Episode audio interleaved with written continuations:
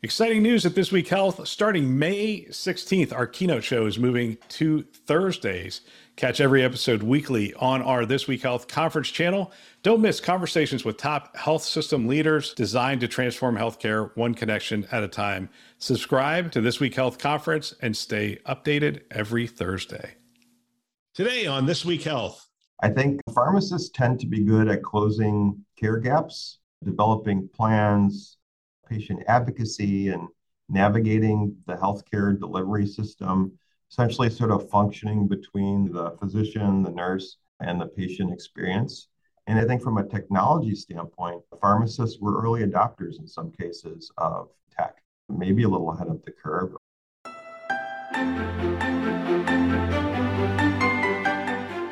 Thanks for joining us on This Week Health Keynote. My name is Bill Russell. I'm a former CIO for a 16 hospital system and creator of This Week Health, a channel dedicated to keeping health IT staff current and engaged. Special thanks to our keynote show sponsors, Sirius Healthcare, VMware, Transcarent, Press Ganey, Semperis, and Veritas for choosing to invest in our mission to develop the next generation of health leaders.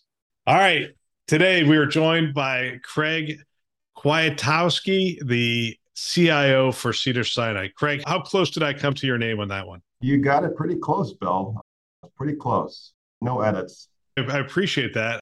I'm looking forward to this conversation. You're not the only PharmD that we have seen take this route to the CIO chair. We're going to talk a little bit about that, the pharmacist background and how it plays a role. We're going to talk about stepping into the new role. We're going to talk about some priorities. So I'm looking forward to getting into this conversation. But my listeners always forced me to start with this question, which is tell us about Cedars. Tell us about the communities that you serve.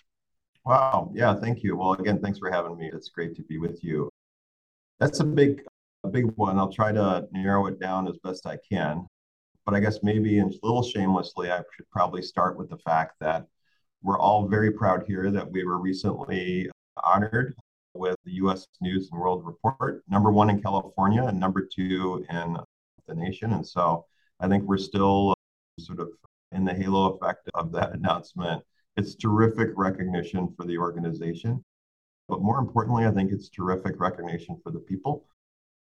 It's really a special place. And I think a lot of our success ties to the fact that it's a people and uh, first and patient first sort of orientation, which maybe more to directly answer your question ties back to the history of the organization. Uh, it's Judaic tradition uh, and those sort of ethical and cultural tenets that were part of its founding. In the early 1900s, small community hospital, like measured in rooms, uh, and uh, a hospice, and grew over the decades to Mount Sinai Hospital, merged with Cedars Sinai of, or Cedars of Lebanon in uh, the 60s. And today it's a 900 bed um, community hospital, uh, academic medical center the largest academic medical center west of the Mississippi, which is, I guess, a little bit of a claim to fame of sorts. But it's no longer just Cedars Medical Center. Over the past decade or so, we've grown really into a health system. And the system includes the system includes the main medical center, of course, Cedars Sinai Marina Del Rey Hospital, which is a 130 bed hospital over in the marina, we also have some affiliate hospitals, Huntington Health in Pasadena, which is about 620 licensed beds, and Torrance Memorial Hospital in Torrance, California, which is about 440 beds. And so if you add all that math up, it's about 200, a little over 200 licensed beds.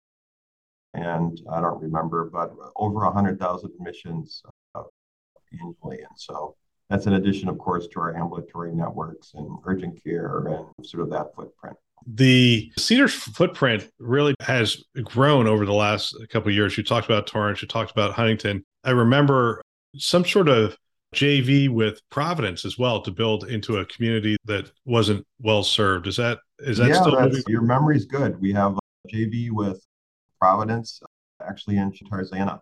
We have sort of a 49-51 ownership arrangement there and we're excited about that. That's really helped grow our network in the valley in that space. We're actually with them building a new hospital on that site. And so that's been a great partnership as well. I don't know why that one surprised me. It's but it sort of did because your your competitors in many ways, but there was this area that wasn't served all that well, and you guys stepped up together to serve that area. Yeah, yeah. Well, I think we were already in that space. We were in that space together, and so this was a, a way to sort of merge our mutual interests and sort of grow and and do that. And I agree, it's a little bit unique, or more than a little unique, I think, from the Providence perspective. But we have a long history here of partnerships and looking for ways that we can serve the community. Yeah. So sometimes people get jaded and they think, why would a company do a national search and select someone from within the building? And I talked to some people who are candidates from the outside, great candidates for the role that you're currently sitting in. Th- these are real searches. I think people think that they're just going through it, but these are real searches. They bring people in and they're very qualified. What did the process look like from from your side? Hmm. Well, the search was real. It was quite real, I assure you. It was a comprehensive search, a multi-step process, several rounds of interviews, and I don't know, what seemed like countless conversations on my side. And I don't know, maybe it's probably going to sound hard to believe, but I don't remember a lot of the specifics about, like sort of the, the nuts and bolts of all the steps. But it was a long process, lasted several months. And in hindsight, it was a bit of a blur. And I think, frankly, because when the search was going on, there wasn't a lot of room to pause and reflect and sort of ruminate about some of those things. Our teams were so, so busy delivering on all of the planned projects and priorities. And, and like most organizations, our demand typically outpaces our supply. So there was and is no shortage of things to pay attention to and dealing with the pandemic and all that went along with that. So my mind and focus was predominantly occupied on the ongoing work, keeping the trains running on time, so to speak. And maybe that was a good thing in hindsight, not to get overly caught up in the whole process.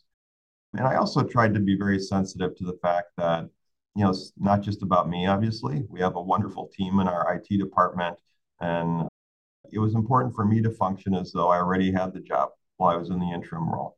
It was important to maintain continuity, stability, to continue to push things forward.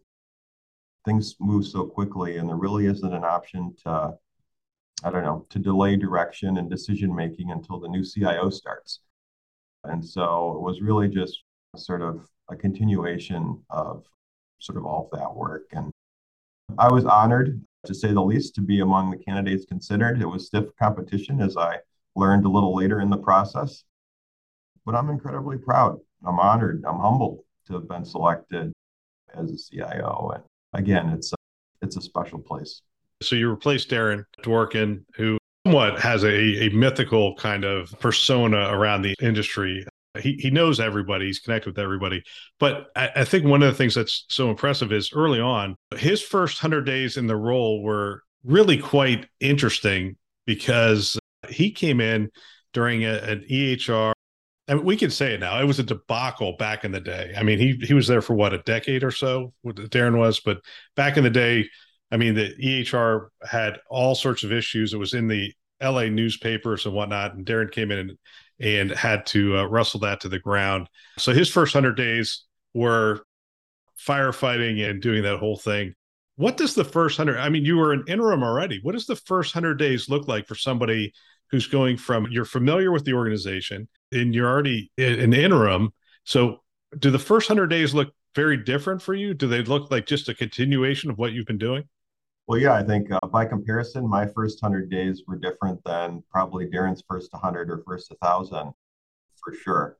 The time when he joined the organization, as you described, is different than sort of the state of maturity we're at now in terms of our capabilities. And lots of credit goes to Darren for getting us there. And so I was named the interim CIO immediately, really effectively immediately upon the announcement of Darren's departure. So I feel like my first 100 days started immediately at that point, which is now about 450 days ago. And so I was interim for several months before being named the CIO and sort of as that process worked its way through. And so the early interim time period probably was more typical of what some might consider the first 100 days or I don't know, the honeymoon period, if there is such a thing. Although really as an internal candidate and as an interim, I didn't think there was really sort of that much of a honeymoon. And I guess regardless of what we call it, I was already, already knowledgeable about the work, well connected within the organization. I knew the names of folks across and within the organization, had built relationships at various levels of the organization, and I had great familiarity with the culture. And sometimes cultural adaptation for a new person at an organization often takes the longest to acclimate to, and just in addition to the sort of fire hose effect of all new information. And so I was already leading a lot of the work within the application portfolio. That was my previous role. I had responsibility for really the whole application stack. And so that was more of a matter of continuing to run with the ball. Certainly an advantage for me to have that as a starting point. But by contrast, a very different first 100 days than perhaps Darren had. Yeah, I would, I would imagine. Talk a little bit about the handoff. I mean, was it sort of a sudden thing and hey, here it is? Or did you have some time with you and Darren to hand things off? Yeah, I think we had a good amount of time. I don't know, Darren's announcement felt a little sudden in a sense. I don't know if you're ever really sort of prepared for that, but Darren and I had a great relationship, a strong relationship. He was always very inclusive with me. And so I knew what was ahead. I knew what was going on within the organization in terms of strategy and tactics. Uh, and it was clear what was expected of me and the teams. And he and I had worked together for sort of directly for several years. And I was involved directly and indirectly in the vast, vast majority of the projects going on within the IT department during Darren's tenure. So I don't think there was really any, there weren't really any big surprises to be had. That said, I think in any new role, I learned something new every day, and that's part of the fun. And Darren and I did spend some, I don't know, more formal transitioning of items that I hadn't been as close to, along with some executive leaders uh, within the organization. And it was a very smooth process. The immediate sort of need to know learning curve wasn't terribly steep for me, thankfully. And Darren and I connect fairly regularly. And if I ever have a question for him, he's always uh, willing and able and quick to assist, which is which has been great. Yeah, that's fantastic. We'll get back to our show in just a moment. I want to take this opportunity to invite you to our next two webinars on September 8th we're going to have challenges and solutions to unmanaged devices in healthcare. This is a significant problem in healthcare. And here we're going to discuss the tools that are obviously integral to delivering health, but are sometimes some of the most vulnerable tools we have in the health system. Guests are going to come from leaders from Children's of Los Angeles and Intermountain, and they're going to share their experience in maintaining their devices on September 8th at 1 p.m. Eastern Time. If you haven't figured it out yet, we do all of our webinars on Thursday at 1 p.m. Our second webinar will be Patient Room Next Improve Care Efficiency. The patient room is evolving inside and outside of your four walls. What is coming next to improve clinical effectiveness through technology? With guests from health systems like yours, we're going to discuss machine vision, ambient listening, AI care companions, and much more. And I've been having some of the conversations around this patient room next, exciting technologies, really interesting use cases. I think you're going to want to set aside some time for this one. Before both webinars, check out the briefing campaigns that are being released on our channel, on the conference channel around this. These conversations are going to give you a sneak peek into the discussions that we are going to have. You can find these episodes and register for both webinars at thisweekhealth.com. Both webinars will be in the top right hand corner, and I look forward to seeing you there. Now, back to our show. So, you have a pharmacist background. Scott Joslyn, also CIO, pharmacist background. How does that help you in your new role? It's relatively unique. I know Scott and one other at this point. I'm really proud to represent the profession in some small, small way. I think that it's a unique perspective in some ways as a pharmacist.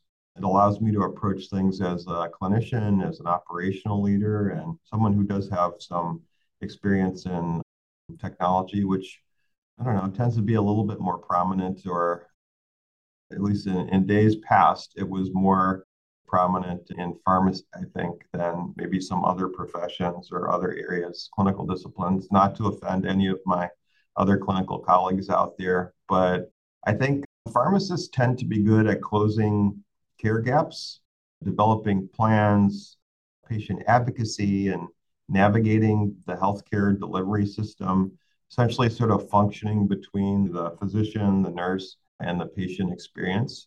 And as I said, I think from a technology standpoint, uh, pharmacists were early adopters in some cases of tech, maybe a little ahead of the curve.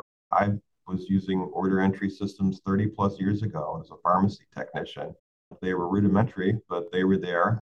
And there was other early examples of clinical decision support for IV admixture, parenteral nutrition, some dose and allergy checking, and what seemed pretty advanced at the to even more advanced capabilities around robotics and dispensing and packaging capabilities. It's always been fun stuff for me, and maybe I'm wired in that way. But I think a way to answer the question also is I think pharmacists are wired in a way in their DNA, so to speak. Again, these are broad generalizations speaking mostly for myself, towards precision, accuracy, logic, safety. And I think some of those traits tend to exist in folks who work in IT. I think, particularly safety, understanding that the little things that we do have intended and sometimes unintended consequences, and the expectation that systems, solutions are delivered safely, reliably, with thought to their design, accounting for the human factors and, and all of that. And I think those things are just foundational to the work we do within technology and IT. And I think there're just some natural similarities there. But, you know, I admit I'm perhaps not the most objective voice on the topic. well, uh, it's uh, interesting. I mean, only a handful of pharmacists, a, a bunch of emergency room physicians have yeah. gone into the CIO role. And I guess back in the day, that would have made sense. It would be interesting to look at which background really yeah. sets you up for success in that. Yeah. All right, we're going to transition out of the honeymoon period, if you will, of the interview. One of the things I loved about talking with Darren is I could throw anything at him, and he would just roll with it. So I, I'm gonna I'm going to do the same with you. I mean, you're CIO for the largest academic medical center. By the way, I did not know that stat west of the Mississippi. That's uh, that's really impressive. So, what are the priorities right now for Cedar Sinai?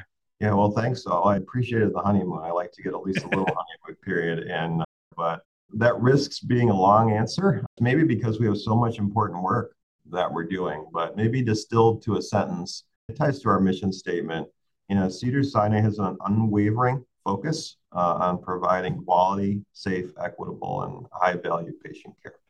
And I think that's really foundational and it's understood across the organization. In order to do that, as you can imagine, there's a number of priorities uh, that sit under or adjacent to that. We have lots of high priority items, things like excellence in clinical care and patient experience, excellence in research and medical education, innovation, integration of digital tech, advanced analytics, molecular medicine, talent, attracting, retaining, and developing staff, and a number of priority areas to support growth as we continue to sort of evolve as a health system. But I think from sort of my perspective, we're sort of distilling it down even further. If it could be distilled down into a word, it's people. It's really about people. It's about people as patients, people as caregivers, people as staff. We have world class technology, world class clinical capabilities, but that doesn't stop us from asking ourselves, what can we do more of? How can we improve efficiency, quality, patient care experience? How can we improve the experience for our caregivers and staff who depend upon technology? And we owe it to them to support the work they do every day. And so we ask the same sort of questions How can we make it better? How can we do, reduce friction?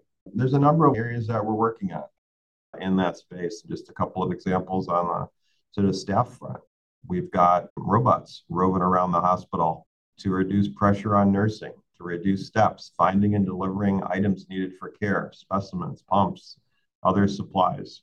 We're deploying RFID solutions, tracking devices and equipment, again, making things easier to find, easier for the sort of the nurse and the day-to-day experience. And these are little things that accumulate countless times a day. And there's really ways that we can improve those things. And then maybe even more broadly, a big project that we're working on is the ERP sort of back office transformation.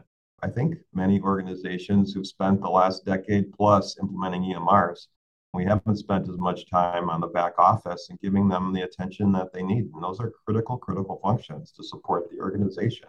You know, it's age old story, I think, of legacy systems, silos, disjointed manual workflows, perhaps some data fragmentation, and you know, frankly, just a stale experience that hasn't really kept up with the times. And so we're consolidating there onto a single platform, and we think that you know, that's going to better able, excuse me, better enable us to support processes for finance, for supply chain, modernizing processes around human resources, employee experience, analytics, and, and all of those sort of good things. But I think it again, it's about people and it's about a commitment to deliver contemporary tools, modernize processes, and allow our staff to do what they do best. Yeah. So let me narrow down the conversation on a handful of those things. You mentioned a handful of times there, making the clinician's life easier and more productive and more satisfying. What are some of the ways that you're addressing that, especially in light of the staffing challenges that we're having across the industry? Yeah, I think it's some of the examples I mentioned, and it's really looking, and we've got sort of clinicians within our IT department that are embedded within operational areas. And I think it's something that's been a long standing sort of tenant and approach for us. And that enables us to really get in the weeds with folks help translate and figure out how can we do things more efficiently, more effectively? How can we, it's simple things like flow sheet consolidation for nursing. If we start off with our sort of starter set of 200 flow sheets and it requires this sort of difficult navigation, and we can get that down by a fraction of down by 80 to 90%. Imagine what that does to the day to day sort of working life of the nurse who's trying to navigate those things. So I think it's just the little things that really accumulate that we really need to pay attention to, sometimes more so than some grand reveal or a big, a big sort of showcase project like the ERP transformation, as I mentioned. Not to take anything away from that, but from the clinical standpoint, it's the drip, drip, drip of things that slow slow down the day the extra clicks, as I'm sure we've all heard about. And those are things that we need to focus on as well. Yeah. The market you serve has always been fascinating to me. So, telehealth is one of those things in an academic medical center, especially with a lot of specialties, has been hard to drive. But during the pandemic, we saw that that expanded. How has telemedicine, telehealth progressed since the pandemic at Cedars in your community? I think the needle has moved back and forth quite a bit over the last couple of years. I'm not convinced we've landed on steady state really, nor nor do I think our patient population has fully decided what they prefer. I think we're still in some sort of an experimentation stage. But if I look back at the, I don't know, I guess as the, in the context of the question, sort of the, the before, during, and after, uh, if there is such a thing as after COVID, I'm not sure when that'll be. I think we rapidly accelerated our capabilities around telehealth with COVID. And we don't have really good metrics around sort of what that looked like pre-COVID because we weren't really tracking it well that well, and it wasn't very well deployed at that point. And so when we accelerated, I think at our peak, we were at around about, and this is probably in the springish of 2020, about 40% of all outpatient visits were either a telephone or a video visit roughly, I think, sort of split half and half with each of those modalities. And then as the clinics reopened, stabilized a bit. And I think we're today at a, probably about 12 to 15% of total sort of possible outpatient volume, which varies a bit by area. Internal medicine might be around 25%, most of which is video. And then some other areas that just don't lend well to in person visits are much, much smaller. And there are some visits that are impossible to do um, sort of in a telehealth function. So lab and imaging and infusion and all that. So sometimes hard to sort of weed out the numerators and the denominators. Do you expand your capabilities to these partner hospitals that you talked about Del Rey and Huntington? I mean, because you have such great specialists in the medical center. Yeah, yeah, we do actually. We have the sort of suite of of tools and capabilities. And as we expand, we deliver that same sort of suite of capabilities to each of our affiliates as we implement our EMR. So it's all, of course, loaded through our EMR, and we use those tools and in the background. So, talk to me a little bit about the consumer and healthcare. You're in an interesting market in that, again, it is highly competitive. You have a lot of the tech companies there. I think a lot of the health startups, when they think, oh, we're going to do a test market, they might start in San Francisco, but they're quickly down in LA doing these tests and whatnot. How are you approaching the consumer of healthcare in your market? What are you doing to transform that experience? Yeah. Well, we're always looking to improve our capabilities and really to ensure that patients have multimodal access tools. So if it's an in-person experience, we support that through technology via automated decision trees, really streamlining that registration and check-in process. We have kiosks for those who prefer self-service, and there's online tools, of course, for online scheduling and e-check-in and so forth. And it's really, I think you said it well, it's a drive to keep up with and perhaps get ahead of, if we can, the patient and the consumer expectation. And sort of as we design these solutions, we work closely with focus and patient experience groups to make sure that what we're designing in terms of our products meet consumer expectations and usability feedback. And there's some work we're doing around digital first solutions that we're advancing in that space. And then maybe more recently, and again, it feels a little bit like a little thing, but it accumulates. A recent example of consumer sort of trying to meet consumer expectations and experience. We rapidly deployed electronic consents, something that's tended to lag in healthcare, where the, I don't know, the tried and true and overhead heavy paper experience, uh, paper and faxing still prevails. We've had, of course, we've had electronic check-in and some basic consenting enabled for quite a while now. But these new workflows are really around allowing the patient to electronically sign procedural and other consents, more like a DocuSign workflow in real time with a sort of a clinician or a caregiver sort of walking them through it.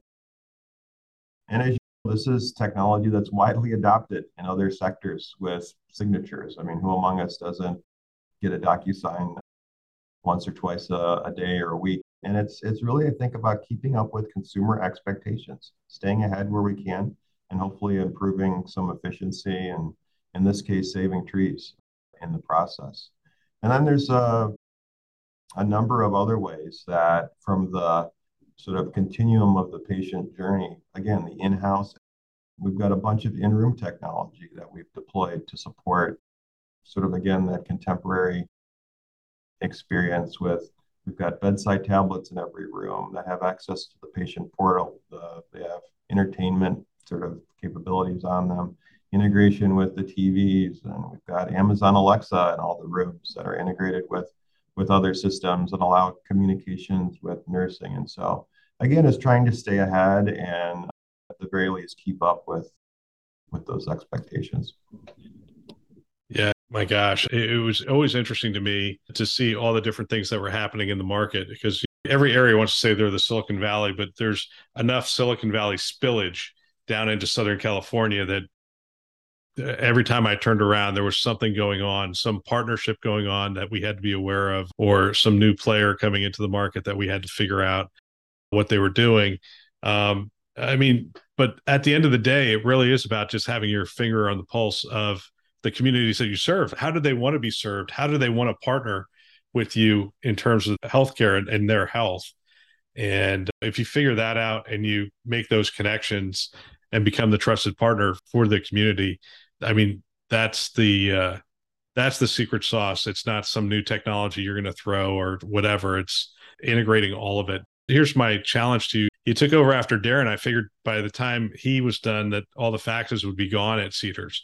So over the next couple years the the challenge for you is to uh, to get rid of all the faxes at Cedar Sinai. What do you think the possibility of that is? I think it's well, not about all. All's a big word, but I think we can get rid of most. Uh, and Darren did a great job chipping that away. But you know, these things are, and, and part of it ties to you know who we're faxing with or who we're communicating with, right? Some of these are external forces outside of our yeah. sort of area of control, and we have to meet our partners and payers and whoever else with whatever their current contemporary standard is. Yeah. All right. Well, last couple questions, probably two questions here. One, I want to talk to you about data. There's a lot going on in the data world. There's announcements with Google and major players. There's Truveta's out there and those kind of things. What's Cedars doing with regard to data and how are you thinking about it moving forward? It goes without saying, but our data, we really view our data as one of our most precious assets. And so we're very thoughtful about with whom and how it's shared. I recently read, and I haven't fact checked it, but uh, healthcare data is doubling at a rate of every 73 days. It's pretty incredible, even if it's anywhere close to that. And so I think that really just speaks to the, the potential for that to be a really powerful resource. And I think Cedars has a long, long history of innovation, and data is yet another way that we continue to innovate. We've got a we've got a department of a newer department of computational biomedicine, as well as a division of artificial intelligence that's looking to do that. And their work is about research and discovery with a heavy dependency on data, some of which is quite unique to our patient population. And so these are folks who get up every day to develop and advance sort of solutions that have the potential to transform care. Is it hard getting the data ready for artificial intelligence and some of the some of the use cases that you're being asked to get it ready? Perhaps. I think it's more about availability, access, and looking at ways that we can do more in terms of self-service tools for our community that community of researchers and folks who are accessing the data. And so I wouldn't say it's a matter of getting it ready. I think it's having the the because we're not necessarily always teeing it up for them sort of as, per use case. It's more about having the capability there so that they can in reach and grab what they want when they need it. Uh, and it doesn't have as heavy a dependency on administrative overhead and a request process that allows them to sort of get what they need in close to real time. I'll close you out with this question, and it's maybe an easier one, but it's a little harder in that it's uh, it's outside of your realm, and it's uh, we look at the world that's happening. One of the big stories has been One Medical being acquired by Amazon, and what that's going to mean. What do you think it is going to mean? Because you're probably one of the markets where One Medical does operate. What do you think that does mean? Oh boy, there's been uh, there's been a lot said and written about that in the past few weeks. I'm not sure I have anything that new or novel to add to the opinions or the speculation, but I won't let that stop me. Look, it's no secret that Amazon certainly has struggled a bit in their initial healthcare ventures with Halo and Haven and PillPack and drugstore. I'm probably missing one or two. So I think it's perhaps easy for some of us to fall into the more skeptical, here we go again, reaction to One Medical. But I think we'd all be wise not to underestimate them. They're certainly wise to sort of pay attention. And if anyone I think can disrupt healthcare, Amazon can. They're willing, and maybe more importantly, they can afford to try and fail. And it almost feels like a playground of sorts for them. And they paint a really compelling future state vision. Patient logs in, gets triaged, has an on demand video visit, gets a home visit within an hour. And if needed, their prescriptions are on their doorstep within hours or the next day. Yeah, sounds delightful. I mean, if you're in a fortunate position that you need care urgently. And I think it's really the Amazon experience that so many have gotten used to. So I don't know, it's hard to know, but I do think Amazon eventually is going to find a sweet spot in the healthcare space. And I don't know, maybe building off of an established brick and mortar practice like One Medical might be the way that they're able to be most successful. I think it it also could help in unexpected ways. And maybe I don't know if this is a fair comparison, but I've heard John Mackey say it was the Amazon acquisition that enabled Whole Foods to rapidly pivot and scale home delivery as COVID took off. They simply wouldn't have had the capability or the capacity to scale without Amazon. And so some of the ways that they can help or that may find a foot maybe we can't even see at this point, which is all the more reason why we should pay close attention. I don't know. I guess we'll see how it evolves in due time. And in the meantime, I do like my Amazon Prime membership. Yeah, I don't know if we're going to be seeing a of Amazon Health or whatever they want to call it at this point, or whatever it evolves to, added to the Prime membership. But it will be interesting to follow. I think organizations like Cedars are a little bit shielded. I mean, you have so many specialists. They're not getting into that high acuity care. They're not getting into those specialties. The academic medical centers, I think, are potentially going to be beneficiaries of the Amazon uh, model. They'll triage, but at, at some point, they're going to say, hey, we need to send these people somewhere for health. And you're well established in the communities that you serve. So I think there's a big benefit there. Craig, yeah. I want to thank you for taking some time to uh, spend with us, spend with community. I really appreciate it. I look forward to catching up with you again real soon, hopefully in person. Indeed. Thank you, Bill. It's been great. I appreciate you having me on today. What a great discussion. If you know someone that might benefit from a channel like this, from these kinds of discussions, go ahead and forward them a note. I know if I were a CIO today, I would have every one of my team members listening to a show like this one. It's conference level value every week. They can subscribe on our website, thisweekhealth.com, or wherever you listen to podcasts Apple, Google, Overcast, everywhere. Go ahead, subscribe today. Send a note to someone and have them subscribe as well. We want to thank our keynote sponsors who are investing in our mission to develop the next generation of health leaders. Those are Sirius Healthcare, VMware, Transcarent, Press Ganey, and Veritas. Thanks for listening. That's all for now.